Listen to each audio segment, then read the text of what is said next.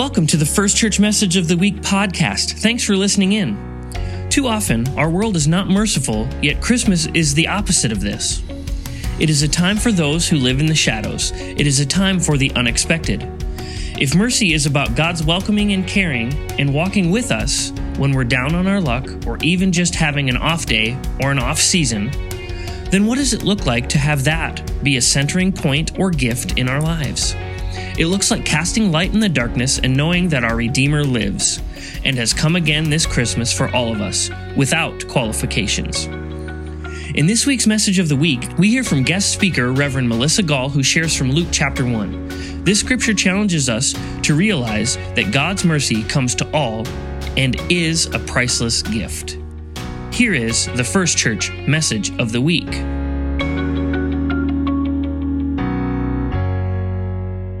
Morning again. It is so wonderful to be with you this morning, especially during this Advent season. I'm thrilled that Pastor Jen asked me to be with you again this weekend. It's been a while since I've been here. But as I said before, I'm Reverend Melissa Gall, and I grew up in this church. So it's always fun to come home. I was confirmed in this church, married here. One of my two kids was baptized here and a lot of you in front of and behind me are just feels like coming home. This is great to be here. I serve as an ordained deacon in the United Methodist Church. My primary appointment from our bishop, well, I said last night, it feels like my primary appointment is to be a mom taxi. I know some of you know that role well. I, my kids are everywhere right now, it feels like. But my actual primary appointment is to a full time English position at Milbank High School. And I have a secondary appointment to Parkview United Methodist Church, also in Milbank. My husband Tyler is the director of IT operations for Ortonville Area Health Services in Ortonville, Minnesota. And we have two children Lydia, who's a 12 year old seventh grader, and Henry, who's a nine year old fourth grader. And our family is complete because you can't leave the dogs out, right? We've got a black lab named Ruby and a basset hound named Matilda. So that's our family in a nutshell. So I love the season of Advent. My family might tell you just maybe a little too much, but it's the lights and the decorations, the gatherings, the food, right? The preparations, the anticipation, and the expectation of the season. And I know that word, expect, is one that your congregation has been studying during this Advent season. You first heard from Pastor Bryce, who encouraged the expectation of a miracle. And then from Pastor Jen, who challenged each of us to expect good news. So, today, on this third Sunday of Advent, I'm here to offer a reminder to expect mercy. So, let's back up a little bit and get some background and, and what leads up to today's passage. Today, we begin with Luke explaining to Theophilus about many different accounts of events, starting with foretelling two births John the Baptist and Jesus and then we see Mary visit Elizabeth while both women are expecting. And then, specifically in today's passage, we see Zechariah's prophecy following his son's birth.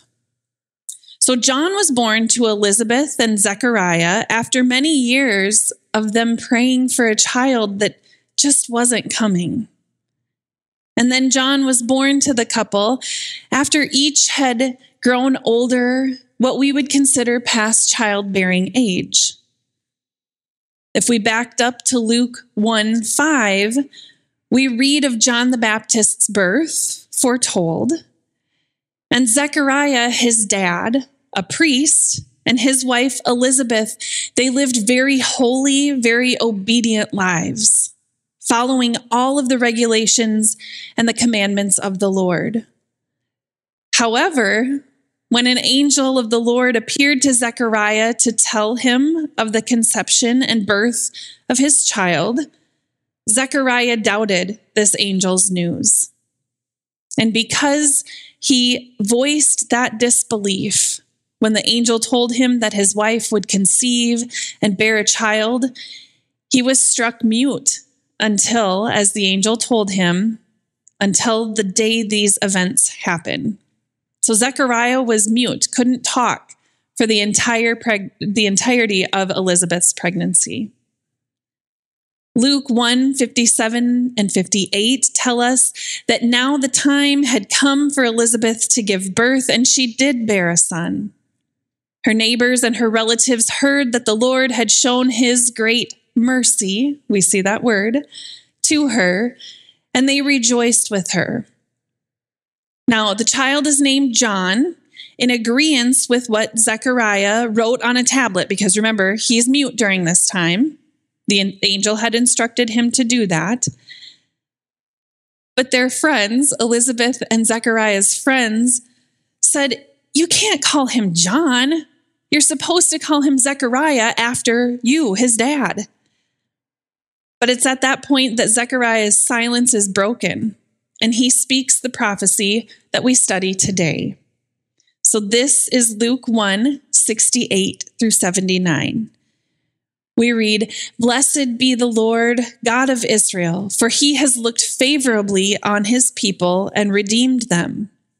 He has raised up a mighty Savior for us in the house of his servant David, as he spoke through the mouth of his holy prophets from of old, that we would be saved from our enemies and from the hand of all who hate us. Thus he has shown the mercy promised to our ancestors and has remembered his holy covenant, the oath that he swore to our ancestor Abraham to grant us that we, being rescued from the hands of our enemies, might serve him without fear, in holiness and righteousness before him all of our days. And you, child, will be called the prophet of the Most High, for you will go before the Lord to prepare his ways, to give knowledge of salvation to his people by the forgiveness of their sins. By the tender mercy of our God, the dawn from on high will break upon us to give light to those who sit in darkness and in the shadow of death, to guide our feet into the way of peace. Here ends the reading. Now, there's a lot to unpack within this passage. Zechariah begins by praising God for freeing and redeeming God's people, the Israelites. He then mentions this mighty Savior. We might have heard of him once or twice. Of course, that's Jesus foretold. And this mighty Savior is being raised up from the house of David. That's Jesus' lineage. As was told, he said, through the prophets, which will lead to our being saved from our enemies and those who hate us.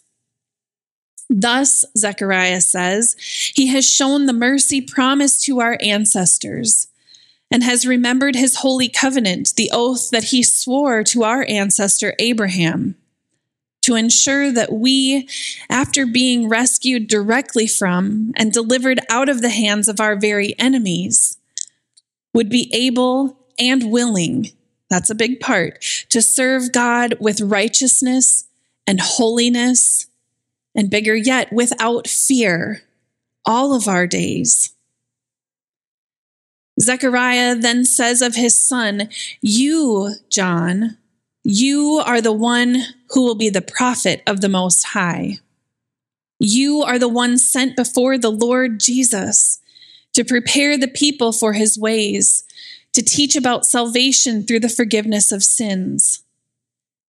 And this is all possible, he says, because of God's mercy. It is the mercy of God that Jesus, the dawn, the very light from on high, will break upon us. And so, friends, we have this realization that Jesus has joined us on earth and will continue to be the breaking dawn to each of us who sits in darkness, because we all find ourselves in that place sometimes. And we feel that we're caught up under death's shadow. John, says Zechariah, You are the one sent to prepare the way for Jesus, the Messiah, the one who will guide us to the way of peace. No big deal, right? Not a big job at all. Can you imagine looking at this newborn baby? And Zechariah sees this calling on his child's life to be sent to prepare the way for Jesus Christ, the Messiah, the one who's fully human and simultaneously fully divine, and is the form of God's mercy to come and offer salvation for all of God's people. Now, as I started studying and researching this scripture passage and the idea of expecting mercy, I realized that I was grappling with a couple of the words or the ideas found in this passage. So, lucky you, it's time for grammar lessons from Gall this morning. So, first, I was struggling with the idea of the word expect because of the different ways that we use the word in the English language. One way to use it is to regard something as likely to happen. Another definition of expect is to believe that someone or something will arrive soon. Now, I was good with both of those definitions and both of those uses because both of them align with our Advent expectations. We believe that the birth of Christ is something to happen, and we also have the assurance that Christ will arrive soon. However, this is where the hangup started for me. Other uses of expect include looking for something from someone as rightfully due or requisite in the circumstances. And the other definition is to require someone to fulfill an obligation. Now, the first definitions, likely to arrive and happen soon, are anticipatory. Those are good. I can deal with those.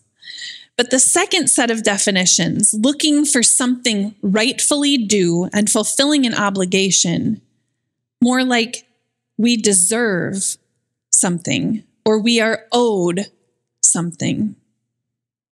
So I found that I was struggling when I was saying the phrase expect mercy because I was thinking of it as expect God's mercy. Like I deserve God's mercy or we are owed God's mercy.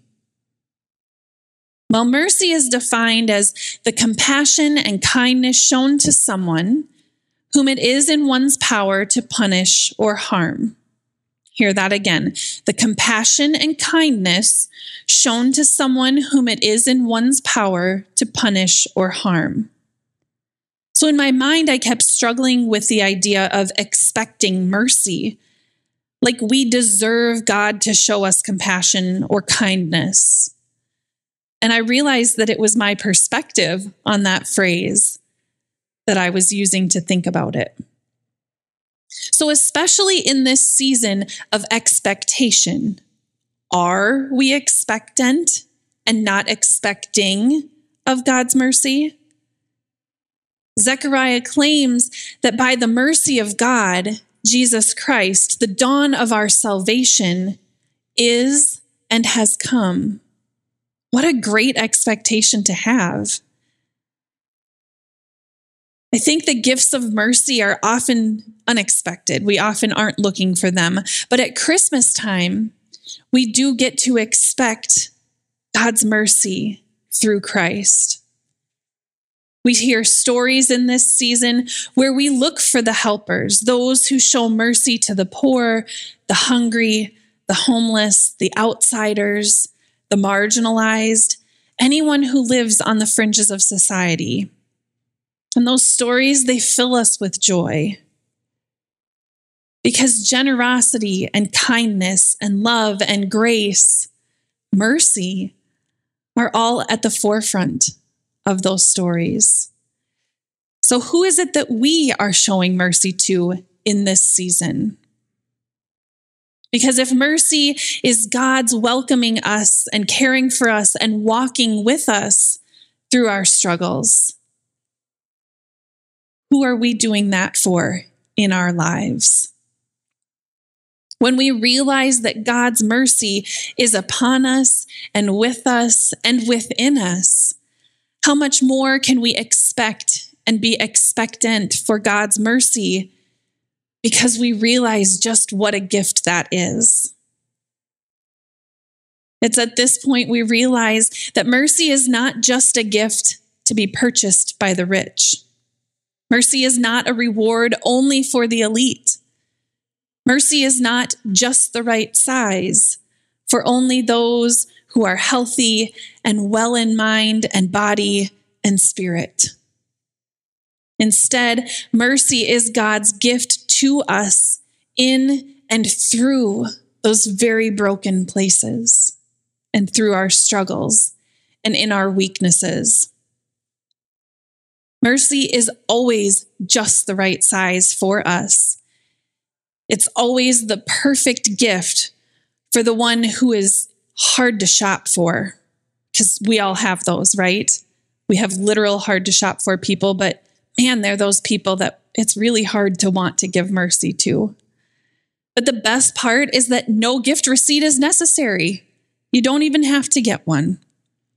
Expecting mercy looks like casting light in the darkness and knowing that Jesus Christ, our Redeemer, lives and has come again this Christmas season for each of us without qualifications and without strings attached. Amen. Would you pray with me? Holy and awesome God, we give so much thanks for the gift that is your mercy. Through Jesus Christ, your Son, fully human and fully divine all at one time, who came to earth to show us how to share your love and your grace and your mercy. God, help us to seek out your mercy in our lives, to notice those places where we've received your mercy, but also turn and show mercy to others around us. In your holy name we pray. Amen. Thanks for joining us for the First Church Message of the Week. To stay connected, subscribe to this podcast and follow us on Facebook. For more information, like our church calendar, worship times, and upcoming events, visit our website at watertownfirst.church. This has been the First Church Message of the Week.